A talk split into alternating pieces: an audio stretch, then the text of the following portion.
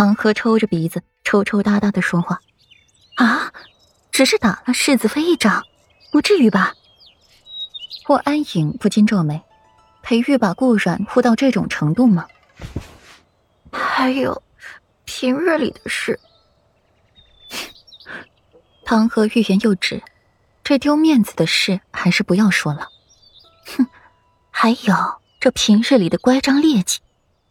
霍安影冷嘲一声：“也是活该了，冒犯谁不好，去冒犯如今裴玉的心上人，还是无故冒犯，而给你开罪的却又是平日里的乖张劣迹。殊不知，父皇最是厌恶这种仗势欺人、以攻镇主之人了。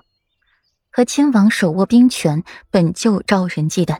你身为唐河郡主，不三思而后行，反去招惹裴世子妃。”事后岂不是敢招惹皇帝了？禁闭一个月都是便宜了你。不过，裴玉居然肯为了一个顾阮与和亲王不对付，随即霍安宁想通了：是啊，怎么不肯呢？清凉寺为顾阮留了，可亲名单上有他，也被裴玉给划去了。如今不过区区一个唐河郡主而已，哪还有不肯的？哎呀！男人皆是薄情，裴世子也是不例外啊。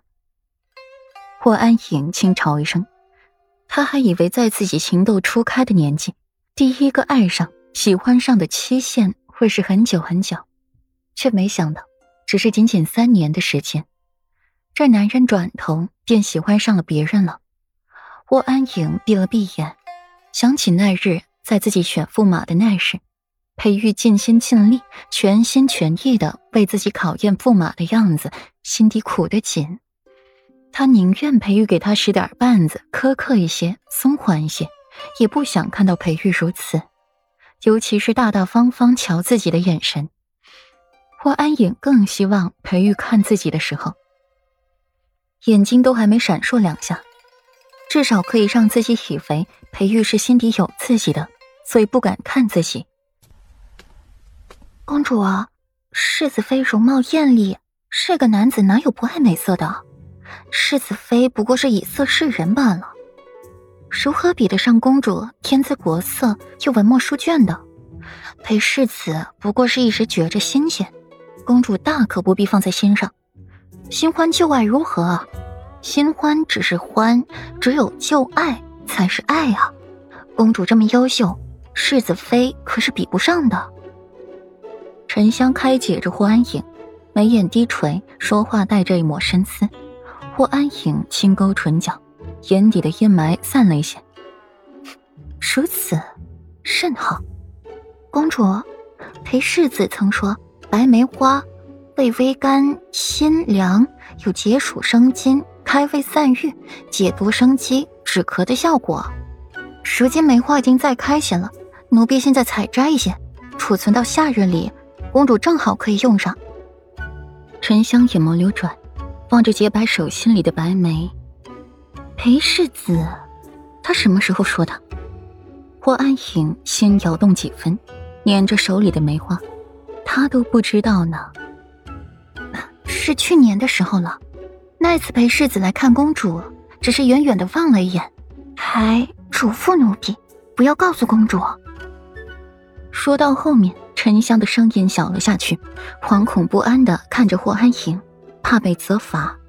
霍安影唇角微勾，还记得自己怕鼠。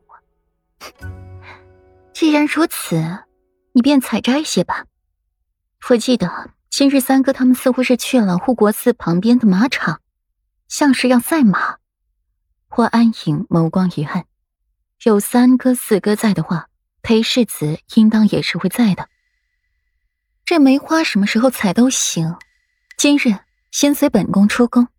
霍安影的唇角微勾，好些年没赛马了，也不知道如今的骑术如何了，有没有退步？沉香的眸光闪了闪，屈身一礼：“是，奴婢即刻下去准备。”霍安影慢慢悠悠的回去丹阳宫，路过了御书房的时候，深深的往里看了一眼。李忠、李总管今日又是守在了殿外，这倒是稀奇事儿了。是父皇有什么小秘密吗？连李总管都不能告诉了。一双如云似雾的桃花眸里划过了一抹深思。